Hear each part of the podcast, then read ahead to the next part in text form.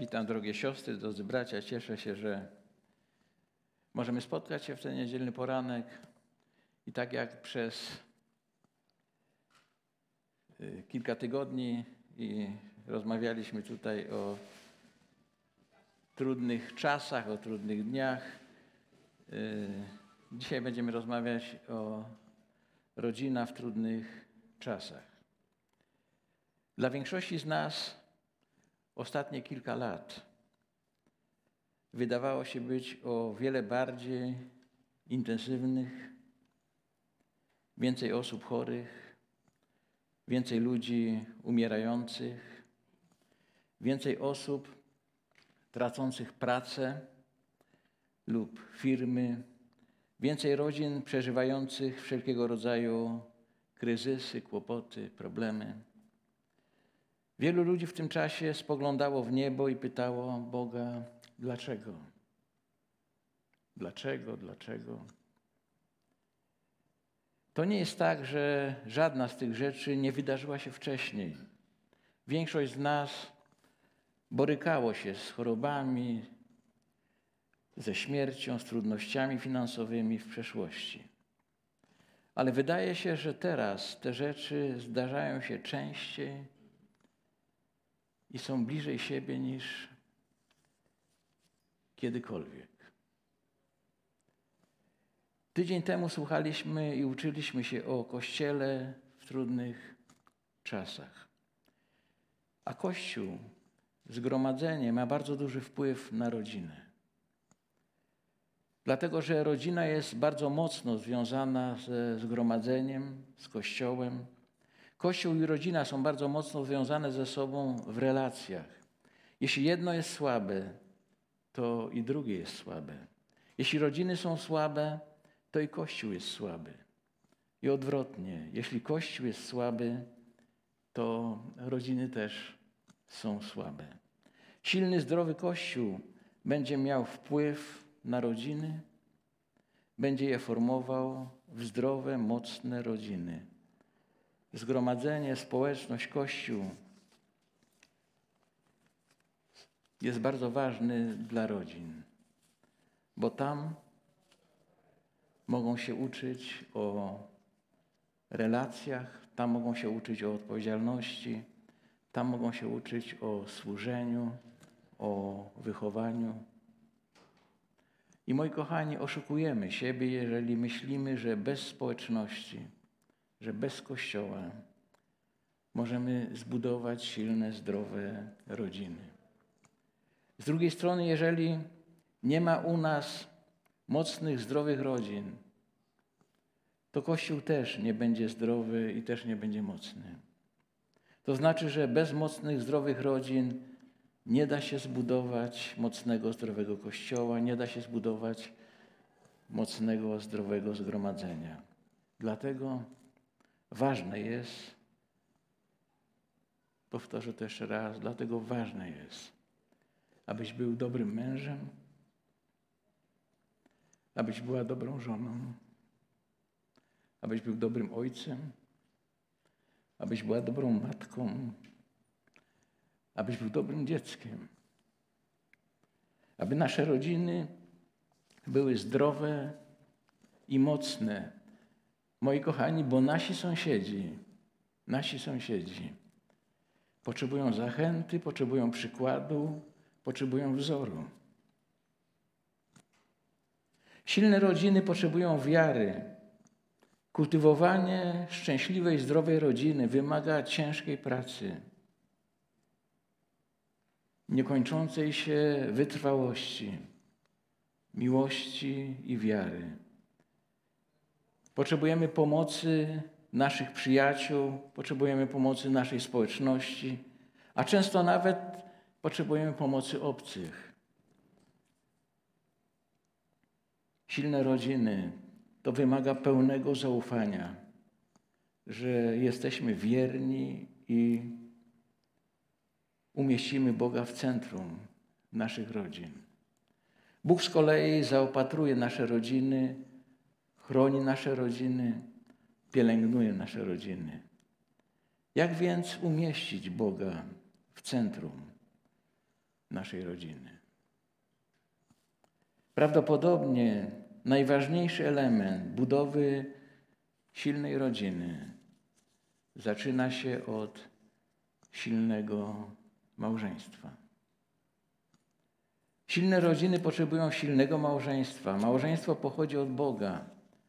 Pojęcie małżeństwa jest tak ważne, że zostało wprowadzone w pierwszym rozdziale, w pierwszej księgi Biblii. I o tym czytamy w 28, 7, 28 wierszu pierwszej księgi Mojżeszowej. I pobłogosławił im Bóg i rzekł do nich Bóg, rozradzajcie się i rozmnażajcie się i napełniajcie ziemię i czyńcie ją sobie poddaną. Panujcie nad rybami morskimi i nad ptactwem niebios i nad wszelkimi zwierzętami, które się poruszają po ziemi. Bożym planem stworzenia było, aby mężczyźni i kobiety pobierali się i tworzyli rodziny. Małżeństwo to był akt miłości Boga. Ten akt był niezwykły i należy o nim pamiętać codziennie. I to w każdym małżeństwie. Pomyślmy, co by było. Jeszcze raz powiem, to był akt niezwykły, jak Bóg przyprowadził Ewę do Adama. To był Boży dar. Ale pomyślmy, gdyby każdy z nas pomyślał, że i każda żona uważała, że jej mąż jest darem od Boga dla niej. I każdy mąż uważał, że jego żona jest darem miłości od Boga. I też o sobie myślał, że ja jestem darem Boga dla mojej żony, a żona, że ja jestem darem Boga dla mojego męża, bo tak było. Ewa była darem, który Bóg podarował Adamowi, bo zobaczył, że jest sam i, i potrzebował partnera. Gdybyśmy zaufali Bogu, starając się Go, stawiając Go w centrum naszej wiary, sukcesy małżeństwa byłyby znacznie większe. W oczach Boga ideałem małżeństwa jest to, że dwoje staje się jednym ciałem. Mają te same wartości, te same cele, te same poglądy. Z Bożą pomocą współpracują, aby zbudować silną Bożą rodzinę. A powiem, to nie jest małe i niełatwe zadanie, szczególnie w tych trudnych czasach. Znaczenie małżeństwa polega nie na znalezieniu kobiety, którą się pokocha i którą się poślubi. I nie na znalezieniu mężczyzny, którego się pokocha i za którego się wyjdzie. Moi kochani, bo wiele takich małżeństw się rozpadło. Wiele takich małżeństw się rozpadło. Ale znaczenie małżeństwa polega, i chciałbym, abyśmy to posłuchali dokładnie. Znaczenie małżeństwa polega na znalezieniu i pielęgnowaniu miłości do kobiety, za którą się poślubiło.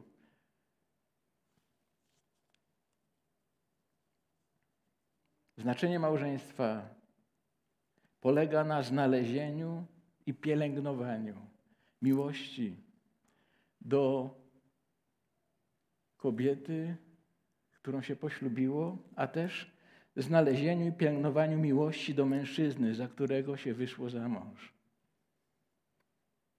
To jest sens. Nie, że wychodzę za kogoś, bo ją pokochałem, bo jego pokochałem. Ale znalezienie miłości do tego, kogo, za kogo wyszedłeś za mąż. Za kogo, albo za, za kogo wyszłaś za mąż i za kogo, kogo poślubiłaś.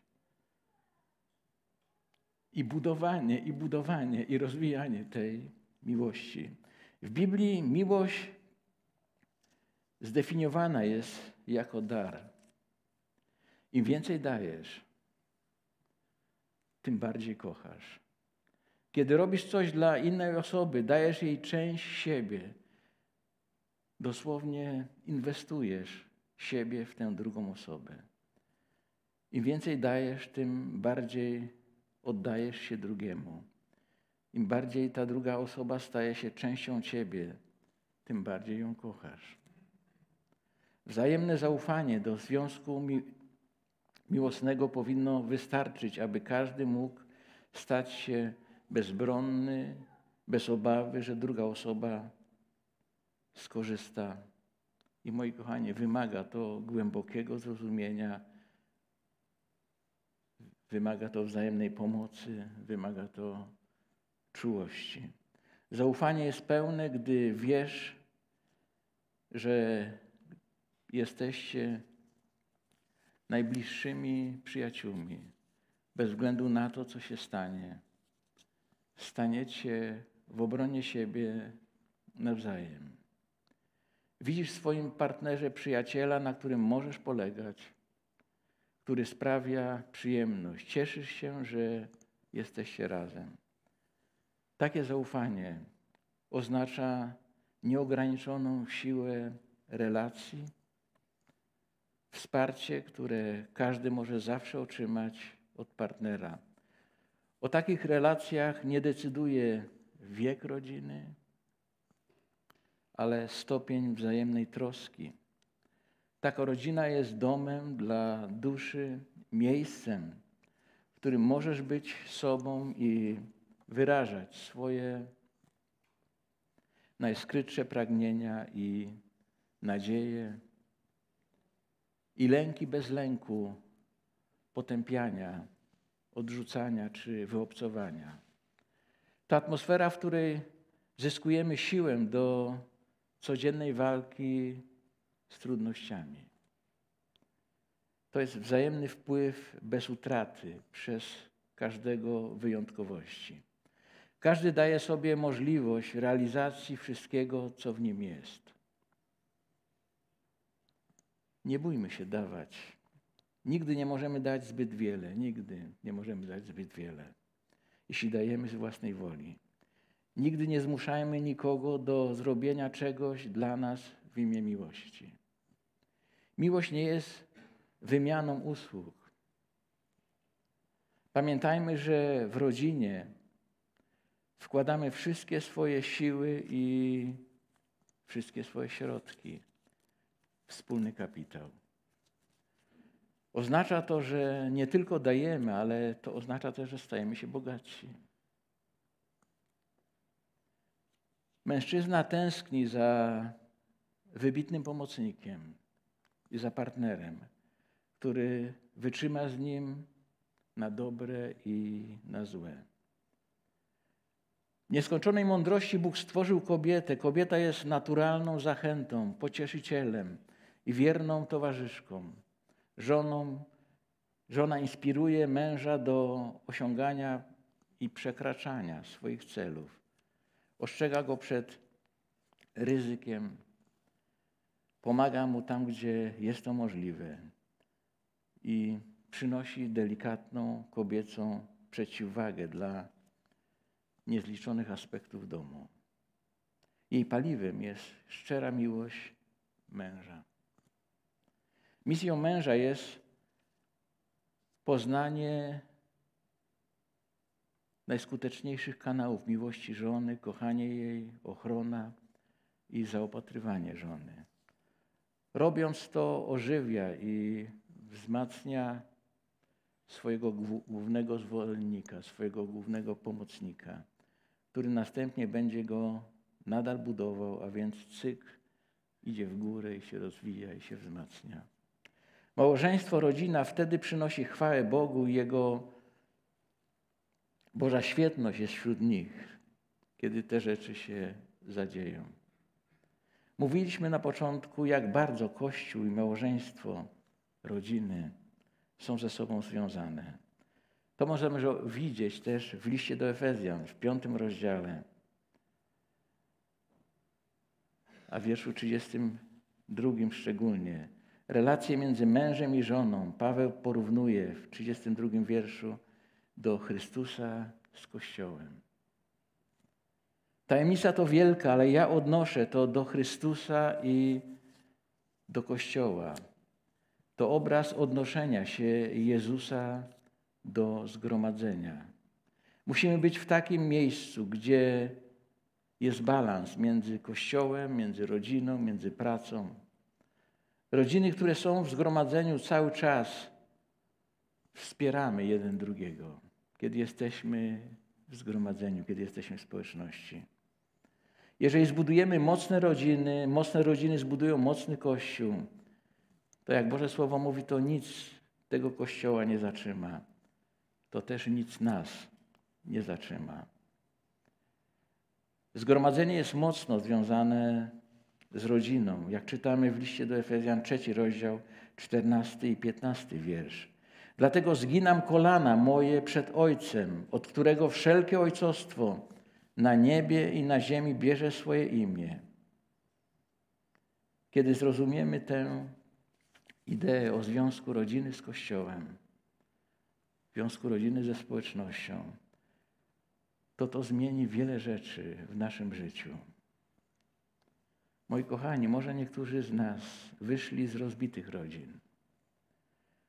Może wasi rodzice się rozwiedli, może musiałeś zostawić swoją rodzinę, bo przyjechałeś z innego miasta czy z innego kraju. Kiedy pytano Jezusa o jego braci, o jego matkę, to Jezus powiedział, że moimi braćmi i matką są ci, którzy wypełniają wolę mojego Ojca. To znaczy, że naszymi braćmi, siostrami są również członkowie Kościoła, do którego należę, członkowie tej społeczności, do której chodzę. To jest Boża rodzina. Czasami nawet w tej rodzinie są bliższe e, relacje, czy mam bliższe relacje niż z moją naturalną rodziną.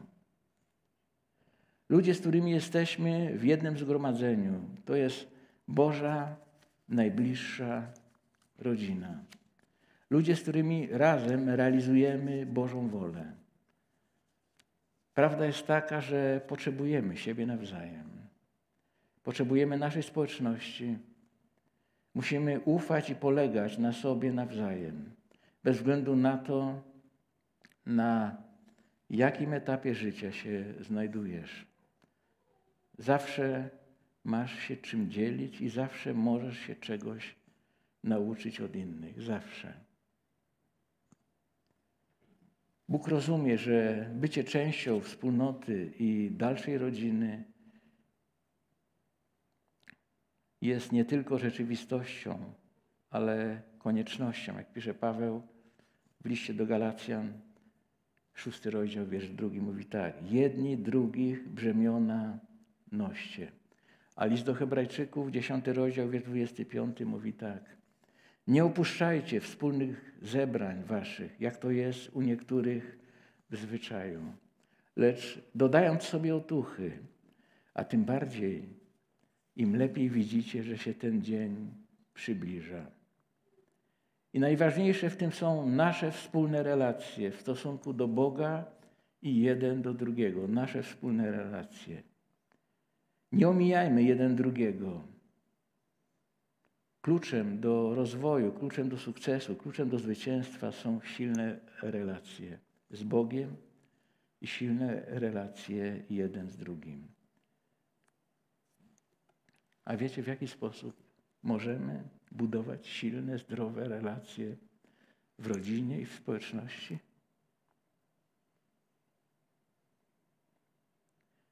dużo, dużo, abym powiedział, bardzo dużo przebaczenia.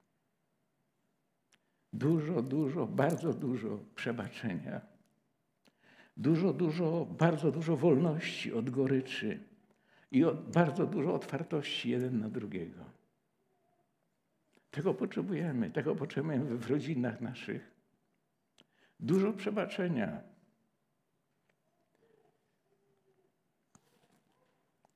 Zostawić gorycz, odejść od gorycz, bo to nas niszczy, to niszczy nasze rodziny, to niszczy nasze społeczności.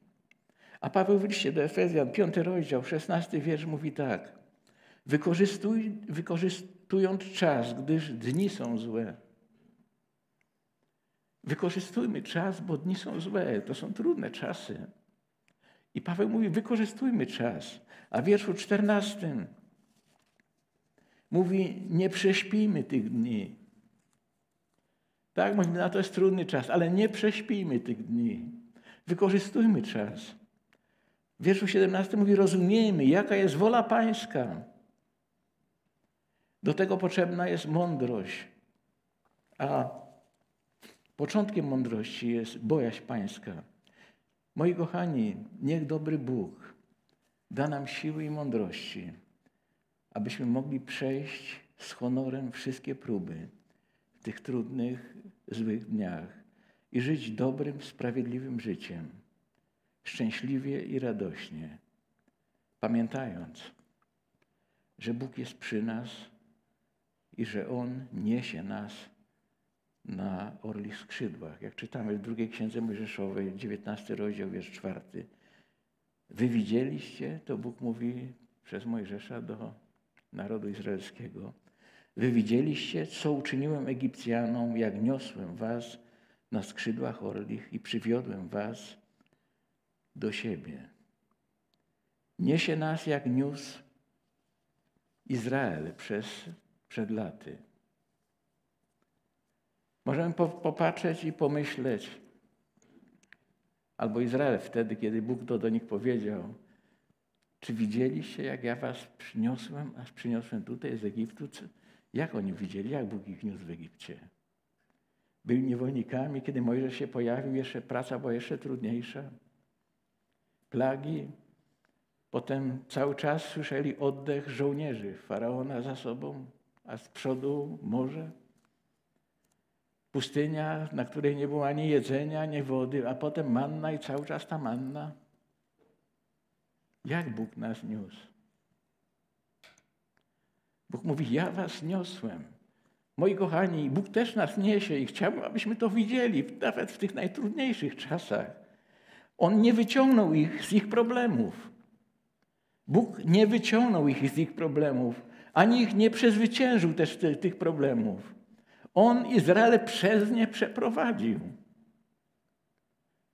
I może tak w naszym życiu jest, że On nie wyciągnie nas z naszych kłopotów, naszych problemów, albo nie pomoże nam przezwyciężyć tych problemów, ale On przez nie nas je przeprowadza. Tak jak był i jest i przeprowadza mnie i was przez, przez nie, a nie ponad tragiczne wydarzenia w naszym życiu. Nie ponad, ale przez te tragiczne wydarzenia On nas prowadza. To jest to samo, co w psalmie 23 czytamy że choćby szedł ciemną dolin, doliną cienia śmierci, Bóg mówi, ja jestem tam z Tobą. Ja jestem tam z Tobą. I nawet, moi kochani, w tych trudnych czasach możemy z, z uśmiechem patrzeć w przyszłość. W uśmiechem możemy patrzeć w jutrzejszy dzień, bo On tam jest. Ten, który wziął nas, nas tak jak orzeł na, na skrzydła i niesie nas dziś, od wczoraj, dzisiaj i tam jutro już też On tam jest.